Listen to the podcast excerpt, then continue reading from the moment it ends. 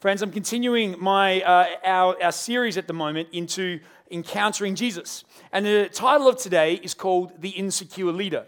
Now, I just want to highlight this. I prepared today's sermon and prepared for Calvin's prayer in two very different spaces. Calvin has nothing to do with being an insecure leader, and don't draw those two analogies, right? But I want to I wanna, um, just ask you a question to begin today. What motivates you? What motivates you? What motivates you online? What motivates you in the room today? And I think this is a driving factor. I did some research about what motivates some famous people. Now, some of you may know this man named Arthur Miller. He wrote something called The Death of a Salesman. He was well known uh, to be a companion of Marilyn Monroe back in the day.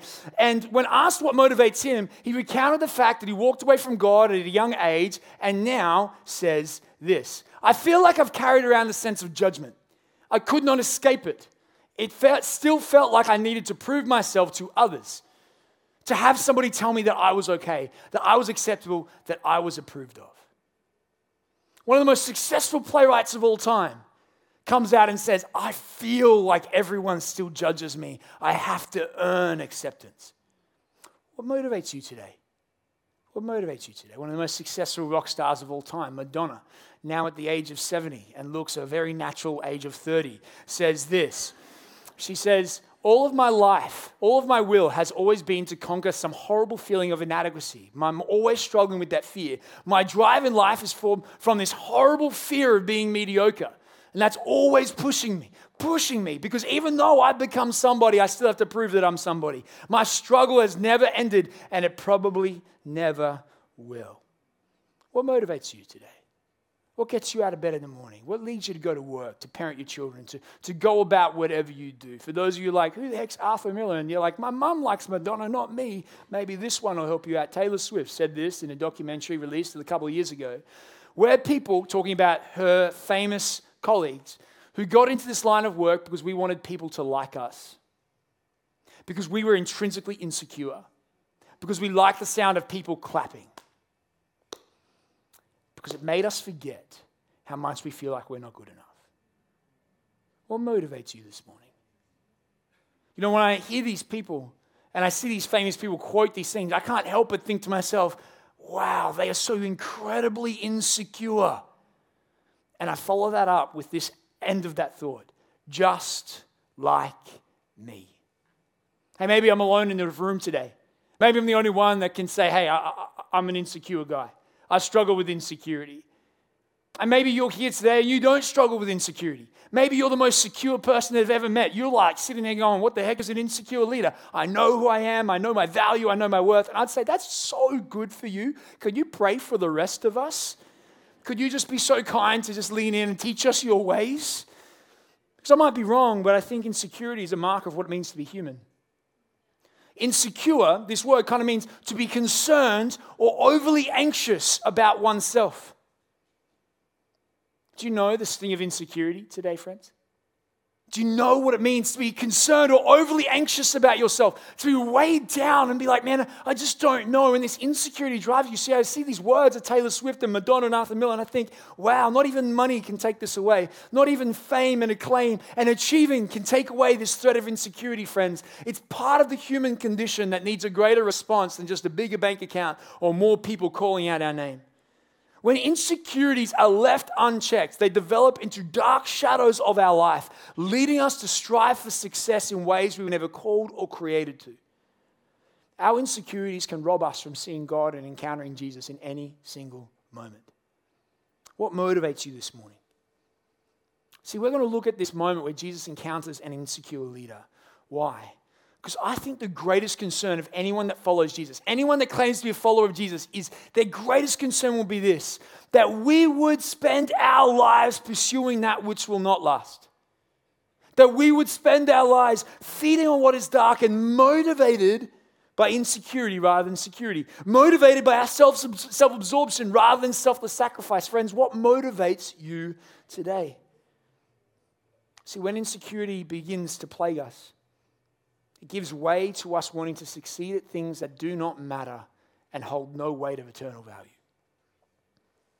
And so we stumble into this story this morning in the Gospels We've been looking at these encounters with Jesus, and we know two things so far that everybody, more often than not, is given an opportunity to encounter Jesus. But encountering Jesus alone, friends, will not transform you. Maybe you're here for the first time today and you're like, I'd love to encounter Jesus.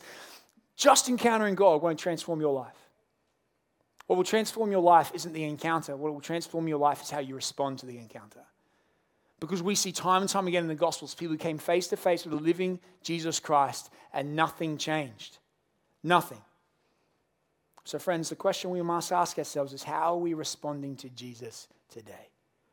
And so we step into the story of an insecure leader, a man named Pontius Pilate.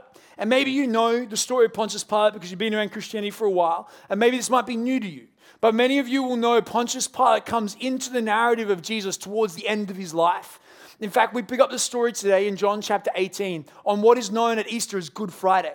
And on Good Friday, Jesus has spent the night before being arrested in the Garden of Gethsemane by the religious leaders. He gets prosecuted and tried, but they can't kill him. Because their Rome has, has subjugated Jerusalem, they have to take him to the Roman authorities for Jesus to be sentenced to death.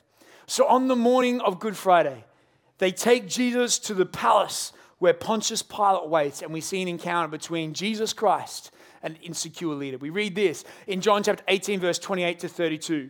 Then the Jewish leaders took Jesus from Caiaphas, the high priest, to the palace of the Roman governor. But now it was early morning, and to avoid ceremonial uncleanness, cleanness, they did not enter the palace because they wanted to be able to eat the Passover. So Pilate came out to them and asked, What charges are you bringing against this man? If he were not a criminal, they replied, we would have handed him up. We wouldn't have handed him over to you. Pilate said, Take him yourself and judge him by your own law. But we have no right to execute anyone, they objected. This took place to fulfill what Jesus about what, to fulfill what Jesus had said about the kind of death he was going to die. We're introduced into Pilate's story. Now, when I was reading this and I had to talk about the insecure leader, uh, I was kind of like, well, isn't just the point of Pilate's life that he was the hinge point of delivering Jesus to the cross? Wasn't the whole reason why Pilate existed this idea that, that he was just kind of the Roman officials sentencing Jesus to death? And thank God for that. Jesus died a death that we should have died so that we might have life and life to the full. But when we just say that Pilate, his, his role was inevitable, we rob him of agency and we rob our ability to learn that, hey, everyone, no matter what is happening in divine, has agency and choice. Pilate chooses here, he is not forced. He chooses to do things with Jesus' life. And I want to examine what we can learn about the role of insecurity from Pilate. So, who was Pontius Pilate? One writer says he was a lightweight. He was ambitious mid-tier Roman administrator sent to the exact place no ambitious political man wanted to go, Israel a strange place occupied by highly religious people whose passion for their God and their traditions were likely to flare up into riots at any moment. No, no one wanted this job. So you have this aspiring politician in a job in a place where no one wants to be. And in this moment, what do you think he's thinking? Yet again, he's pulled out of bed to deal with a, a local upstart. Pilate is frustrated, he's annoyed. He was recorded, to have been brutal to the Jewish people, often choosing to slaughter them rather than to maintain law and order. And eventually, Pilate gets extricated out of Jerusalem back to Rome, gets stepped down because he does such a bad job. Here is this man who, who's caught between the people he oppresses and the ones he oppresses them on behalf of. Pilate is hammered between the hammer of the Roman Empire and the anvil of the Jewish people trying to survive. And here Jesus is caught in the midst of this. And what we see is that Pilate's insecurity drives him to keep everyone in their place, to keep everyone comfortable, to keep everyone just going forward. And when someone hops up and disrupts it, he tries to run away from this problem. In this moment, they say, You need to try him. And he goes, No, you go try him. He refuses responsibility. Why do you think Pilate does this? Because Pilate, like all of us, has insecurities, friends insecurities that have taught him to protect himself, his self interest, his needs, his desires, and his agendas. See, his job was to rule and maintain the order, but his desire was to avoid responsibility. Because this is what happens with insecurities. When insecurities run unchecked, they develop what we call shadow missions. Shadow missions. And a shadow mission is a destructive, sinister, selfish version of the calling, job, or appointment you have been called to achieve. Pilate's shadow mission was to maintain comfort, security, position, and climb up the ladder at no cost to himself or obligation of his own. what we see is how Pilate's shadow mission leads him to avoid responsibility, compromise his convictions, abdicate decision making, and conform to expectation. But, friends, here's what I come to tell you today we all have a shadow mission. We all have a shadow mission. I remember when I first heard this term, it was a couple of years ago at a global leadership summit with a guy named John Ortberg. And John Ortberg came out and he said, Everyone has a shadow mission. In fact, he says this word a shadow mission is my authentic mission hijacked by my ego and my wounds. And we all have one of these. In fact, if you're a leader in the room, you have a shadow mission. And if you don't know what that shadow mission is, John Ortberg would say, everyone around you does. Everyone around you can see it. And the reason why I want to talk about this is not just because I believe you have a shadow mission, but friends, I believe this you have a calling. You have a unique calling from God. God has uniquely appointed you, He's uniquely anointed you and called you into His mission to fulfill a purpose that you were called to uniquely fill. And if we're not aware of shadow missions, then our calling can be derailed by our selfish ambitions and decisions to do things that at no cost to ourselves.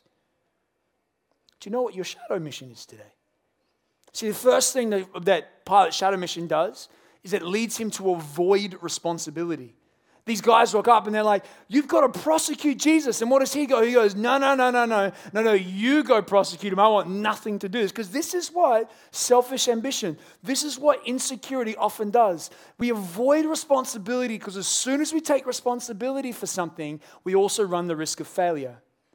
We also run the risk of getting it wrong. We run the risk of someone turning around and going, Hey, that was your decision. Friends, where I would ask you to identify your shadow mission would simply by asking this what are you avoiding right now? So often, the commitments and tasks we avoid in our life are a great indication of what our shadow mission actually is. Some of us in this room are avoiding conflict. Some of us in this room are avoiding responsibility. Some of us in this room are avoiding commitment, avoiding decision making. We avoid these things because they come at a cost that we're not willing to pay because they don't achieve the shadow mission that we want. What motivates you today? In stark contrast to Pilate, we have Jesus. Jesus, who doesn't avoid responsibility but goes to a cross, taking on the responsibility of all of humanity onto himself. But the Jewish leaders refused to let Pilate off in this moment. Friends, the first sign of Pilate's shadow mission is what he's choosing to avoid. What are you choosing to avoid today? The story goes on, and the next verse that we read Pilate then went back inside the palace, summoned Jesus, and asked him, Are you the king of the Jews? Is that your own idea? Jesus asked. Or did others talk to you about me? What's Jesus saying? He's not letting Pilate off. No one said up to this point in the story, This Jesus guy is saying is the king of the Jews. So somehow Pilate has heard information. He's been in rooms that have been talking about Jesus before this moment. He knows who Jesus is, but Jesus won't let him hide behind his insecurity or feigned ignorance. He goes, No, no, no. Who's been telling you these things? You've been finding out about me from someone. Don't hide, Pilate. I see you. Pilate goes, Am I a Jew? In verse 35, your own people and chief have chief priests have handed you over to me. What is it you have done? Jesus said, My kingdom is not of this world. If it were, my servants would fight to prevent my arrest by the Jewish leaders, but my, now my kingdom is from another place. Ah, you are a king then, says Pilate. Jesus answered, You say that I am a king. In fact, the reason I was born and came into this world is to testify to the truth. Everyone on the side of truth listens to me. Can you hear what Pilate's insecurity is trying to do? He's trying to box Jesus in with a label that helps him understand how to interact. He's going, Ah, you're a king. Why? Because Pilate has two economies the economy of military might or political power. And he's trying to work out what kind of king is this guy? Is he coming at me with armies or is he coming at me with political power I can't see? And Jesus turns around and goes, I'm part of a kingdom that plays in a way you don't understand. My greatest weapon isn't a sword and it's not political intrigue. The greatest weapon I bring is truth. I've come to bring truth, Pilate. And Pilate looks at this man Pilate doesn't understand how to work in, the, in commodities of truth. He hasn't gotten where he is today because of truth. He's gotten because of backstabbing, because of power, because of his might. And in this moment, he turns around to Jesus and says, What is truth? In the next verse. This is Pilate crawling out in insecurity, not liking the mirror that Jesus holds up to him. Truth for Pilate is won on the end of a sword or through political mastery, not through religious revelation. And Jesus has come to break apart the very shadow mission that Pilate has so often rested upon. The story goes on with this. He went out against the Jews gathered there, said, I find no basis for charge against him. But it is your custom for me to release to you one prisoner at the time of Passover. Do you want me to release this king of the Jews? They shouted back to him, No, not him. Give us Barabbas. Now, Barabbas had taken part in an uprising. Then Pilate took Jesus and had him flogged. The soldiers twisted together a crown of thorns and put it on his head. They clothed him in a purple robe and went up to him again and again, saying, Hail, King of the Jews! They slapped him in the face. We sing a song here at Newlife called All Hail King Jesus. Did you know that those words were first used as a mockery? First time Jesus heard those words were not out of worship, it was out of disdain. So Pilate knowingly comes along and says, I see nothing wrong with this guy. Hey guys, he's innocent. Like I can't, I can't charge him. And in this moment, what do you see Pilate doing? In that moment, he could have finished it. He could have suppressed the uprising with violence, said, Hey, my soldiers are going to let this man go. No one touch him. But instead, he's more worried about his popularity with the crowds than holding up the justice and truth that he's been appointed to uphold. So, what does he do? He comes along and he manipulates the narrative because that's what insecurity does. Insecurity calls us to manipulate things in a way that makes us look good and puts the responsibility on someone else. So, he goes, Oh, I'll give you a choice. You can either have the terrorist Barabbas, we all know is a bad guy, or Jesus, who's done nothing wrong. What's he doing in this moment? He's actually trying to take a step back from holding his convictions and putting the weight and the blame on them. In this moment, what Pilate's shadow mission is, remember, is to maintain his comfort, his security, his position, and place with minimal cost or obligation. So he compromises with the crowd. And this is what insecurity does. Insecurity and shadow missions call us to compromise our convictions. We just the way we con- justify the way we compromise our convictions based on the way others are pressuring us in a moment. Because we've listened to the voice of our hearts yelling from our ego or our wounds. We compromise how we value, value each other every time we gossip or backstab. That's a product of a shadow mission. Every time we handle a business and we do things that aren't illegal, but they are unethical that's a compromising of our convictions. That's us saying, hey, I know an easier way to get there. We compromise how fast we hold to our conviction of truth when we deny the truths of God that we might not offend the crowd. Where in your life are you compromising your convictions right now? John Ortberg goes on to say it like this He says, Our shadow mission leads us just five or ten degrees off our true path in the direction of selfishness or comfort or arrogance. But those few degrees over time become the difference between light and shadow. John Ortberg goes on and says those five degrees are the difference between living for heaven and hell. What does it mean? It means, friends, some of you can look like amazing parents. And as parents, we should be wanting our children to flourish. But a shadow mission comes out when actually we don't want our children to flourish. We want them to flourish so that we feel like we have value. That some of you businessmen who are called and positioned, just like my brother Calvin, to be in a place where you influence the world for good and for God, but you've stopped being obedient to Jesus and you've started to actually care more about profit margins than you do about obedience to the kingdom. That's compromising our convictions.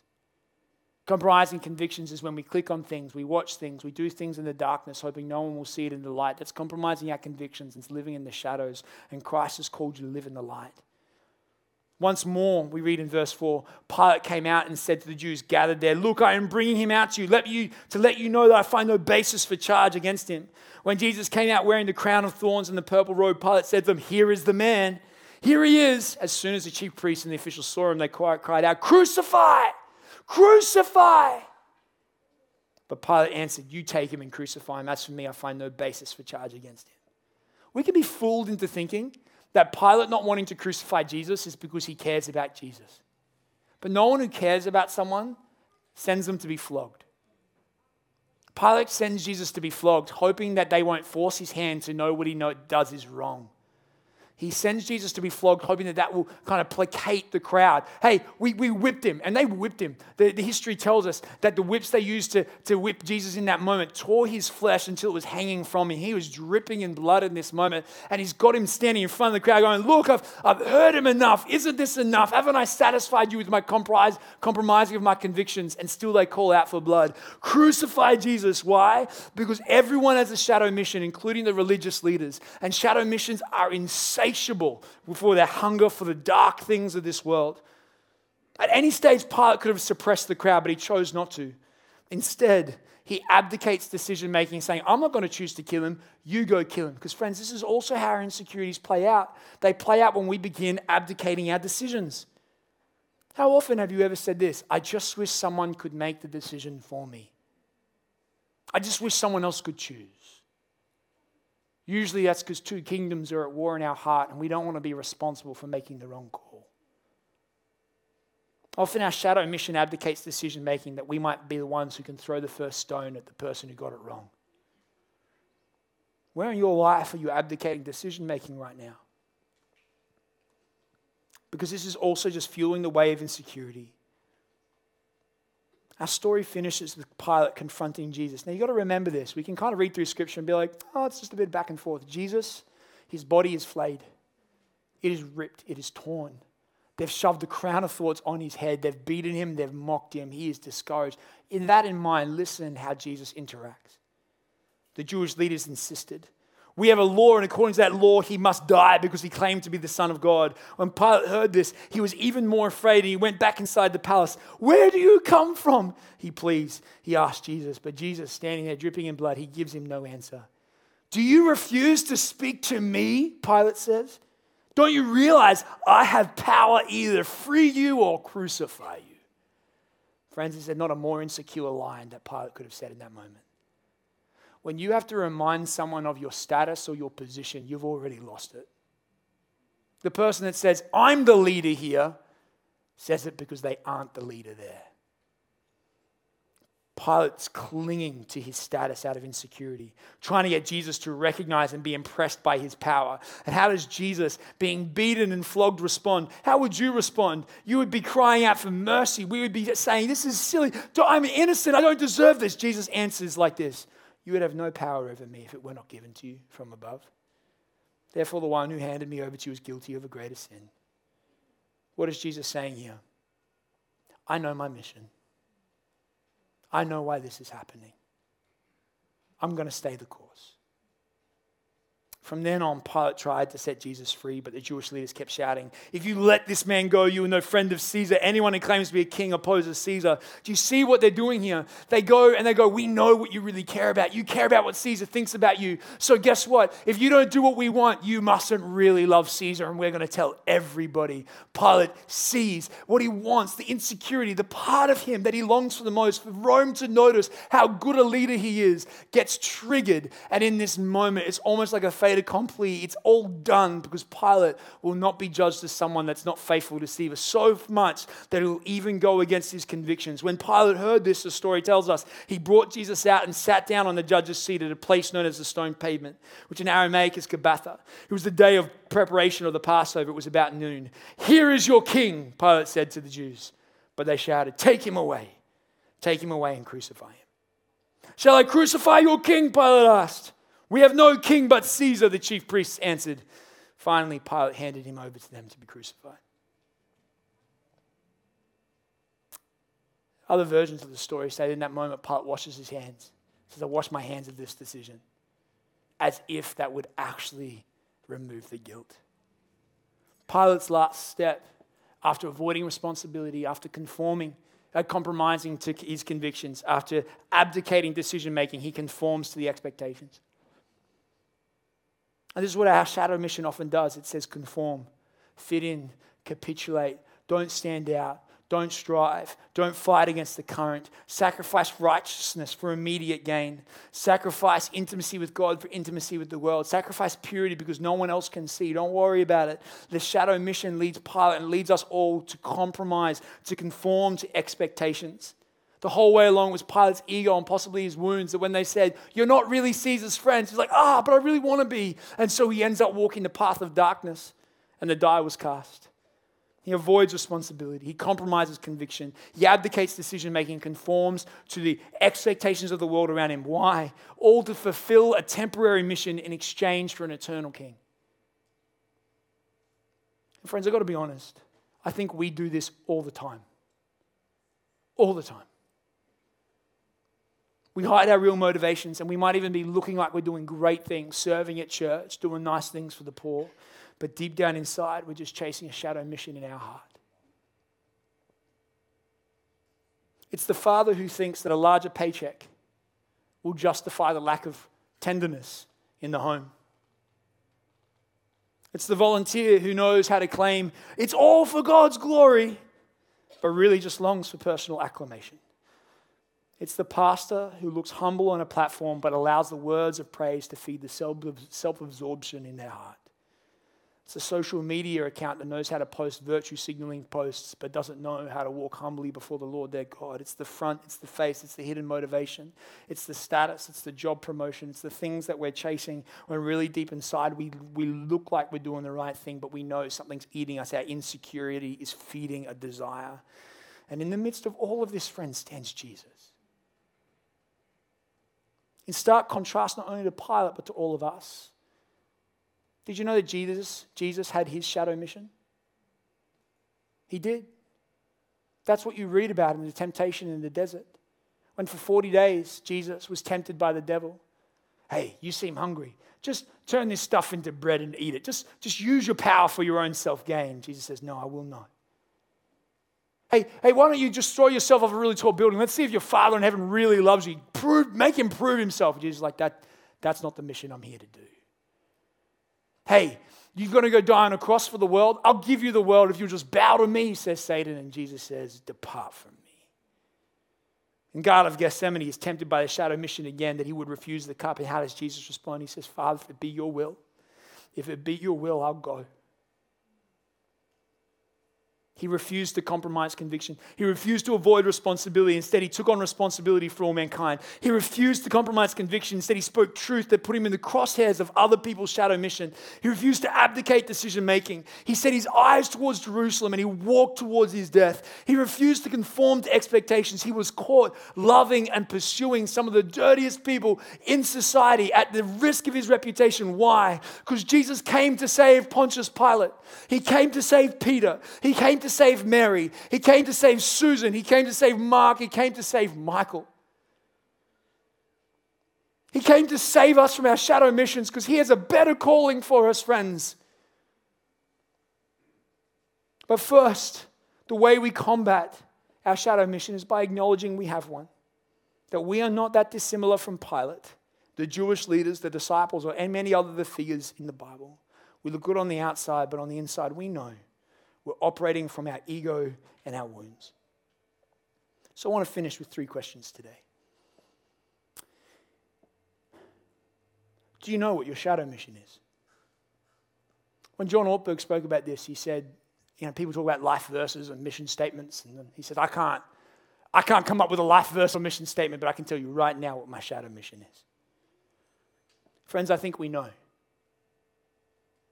I know that year, that, that, that moment for me is one of the most impactful sermons I've ever met. I've ever met. You don't meet sermons I've ever listened to. And it revealed to me that I'm actually a very insecure person. And the way that I've learned to deal with my insecurity is by talking about them, not hiding them. So it's not appropriate for me to share with you all my insecurities, but I want to talk about two today. I'm massively insecure about my masculinity. I know some of you like, I did not see that coming. I was really badly bullied in school. Um, I wasn't good at sport. I literally was really only good at what you see me doing today public speaking.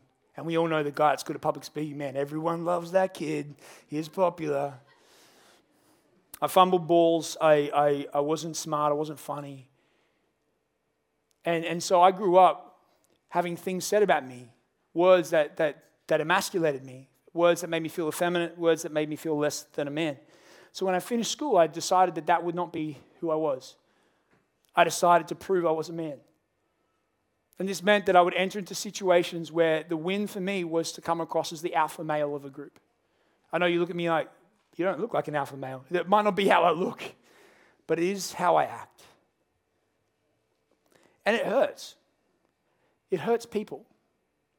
It hurts people when you walk in because the alpha male only exists if there are others that aren't alphas. And my whole life, I have to fight a shadow mission, still to this day, where I have to remind myself that my manhood doesn't come from my ability to be good at sport. That who I am as a man isn't based on what other people think about me. I'm a man because I'm a son of God. I'm a man because I, I, I want to be a man of integrity, a man of character. And I chase those things. And can I be honest, friends, I still do it. I still struggle to not walk into moments with bravado and, and like bouldering people and issues over. But daily I bring my shadow mission before God because I've got boys now and I want to teach them what it means to be a real man. Not a man that's afraid of the feminine side or any of these things, but a man that knows his identity is one in Jesus Christ. I have an insecurity about my significance. I really worry that I will die and no one will remember me. It plagues me that people will forget my name. Do you know how beautiful it is that I can know that my name is written in the book of life? that long after history has forgot Michael Hands, my Father in heaven will never forget my name. He holds me, He keeps me, that even if I fail at what I am doing today, He loves me. I fight that every day. These are shadow missions you may witness in my life. You may have to call them out at times. You may need to protect me from them in moments because that's what community does. What's your shadow mission? Have you ever thought about what our shadow mission of our church might be? Because I think we have them. Our mission statement is more people, more like Jesus. It's awesome. I love it. But I think we add things to it. More people, more like Jesus, as long as it doesn't cost me anything. More people, more like middle class white suburbia Robina. Now, I know some of you here today, I'm not from white middle class. I'm just saying, I, I think that we have this unconscious bias. More people, more like conservative voting Jesus. More people, as long as I don't have to talk to anyone new, then they can become more like Jesus. That's someone else's problem. More people, as long as it doesn't cost me anything, or they don't do a tithes and offerings message, or there's no awkward moments, or they don't hurt me like I was hurt in the past. And these are just products of our egos and our wounds. What is our shadow mission? Friends, the second question is this Have you acknowledged it before Christ and others? I acknowledge mine before you today to give you permission. I heard after the first service, people in the courtyard just crying together, saying, Hey, this is what I'm struggling with. And I'm like, man, that's that's that's the stuff. That's what we want. Because here's what I know darkness thrives in darkness, but the light kills it. The fastest way for me to deny my insecurity isn't to hide it, it's to tell you about it. And friends, I just want to ask today who are the people in your life that you need to tell about your insecurities? And have you confronted them with Jesus? Because that's why he came. Because the last thing I'd say to you is this do you know that Jesus invites you into a better mission today? That today, right now, you might be finding that you're fighting a shadow mission of temporary glory when you have an eternal Savior calling you to an eternal story. I just want to say this to you today. Do you know the mission and the calling you have on your life? Don't let your insecurity rob you from what God has for you. Don't let your shadow mission pull you away and sacrifice encountering and responding to the living Jesus Christ. It's a mission that invites you in not to earn approval, but to work from approval. It invites you in not to be scared by insignificance, but to know you are already seen and loved and valued. A mission that invites you in not to conform to the standards around you, but to be transformed by the renewing of your mind. And this is important for us as a church. Jesus sees you, He calls you, He longs to know you, and He loves you. Will you bring Him your insecurities today? Allow Him to transform you. Let's pray together.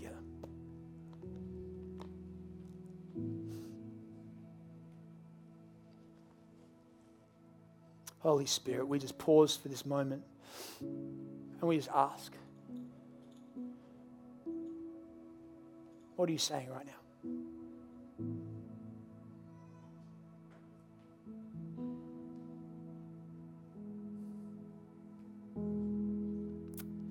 It's the first step. Um, I just sense uh, there's some people in this room today who, for the first time, you've heard that you don't have to live for your insecurity. You can live from security. But what it means is that we repent of living for ourselves and we choose to live for Jesus. And we invite Him to make our life new again and weave us into His story. If that's you today, if you want to live from security, rather than your insecurity. If you're online, there'll be a button to click. But if you're in the room, here's what I want to do. I just ask if you want to live for Jesus and not for your shadow mission anymore, for the first time you want to respond to that call, I'd ask, would you just raise your hand right across this room right now? That's you. Thank you so much. Thank you. I see your hands. I see your hand. Thank you so much. Jesus, right now, we see people just hands raised and responding online. Lord, I thank you for this. Friends, if you raise your hands, I want to lead you in a prayer right now because I believe heaven is saying, I'm calling you home to love and to life. And so I just want you to repeat this prayer after me. Brothers and sisters across this room are going to join. Repeat these words Dear Jesus, let's say it together, friends. Dear Jesus, I choose to follow you. Forgive me for following my shadow mission. Teach me to know your love to live for you from security for your glory. In Jesus' name, amen. Father, we thank you right now for people who have responded to that, who said, This is it. Right now, I live for something greater. May the kingdom of light flood their hearts, flood their souls in Jesus' name. Thank you, Jesus. Friends, I just got emotional before making that appeal because I just sensed this one thing that I didn't do the first service, I'm going to do now. Sometimes we operate in a shadow mission because of past wounds. And I just I sense this all the way through worship. I'm just going to take a step of faith. I operate in insecurity because of stuff that was said about me. I just have a sense that there are people here who have had stuff said about them and you can't shake it. And I just believe that God wants to set you free from what's been said about you, that you might know what He says. I was going to ask you to do something bold right now. If that's you, if you, you know, you know the words. You know the words. They've imprisoned you. God doesn't want you to leave this place imprisoned. If that's you right now, I just want to ask would you have the boldness? Would you stand wherever you are? There's stuff that's been said about you in the past, and you're like, I, I, I, want to be set free. Would you stand? Thank you so much for your courage. Thank you so much for your courage. It's awesome. I'm going to wait a moment longer. Some of you are like, can we, is other people standing? Doesn't matter. You stand. You stand. Hey, if you're a mature Christian and that's not you, can I just get you to stand with someone right now? Just go stand with someone. Go stand with someone and just start speaking words over them. There are some mature Christians standing right now. There are some new Christians standing right now. Hey, if you need to stand, you're like, oh, I need this. Can you just stand right now? Don't, don't wait. Don't wait. Let's just pray for our brothers and sisters. I was told that I threw a ball like a girl. Can I tell you thing? I've met many girls that throw balls really well. And number two, that was not an identity that should have been spoken over me. Some of you have had words said like that.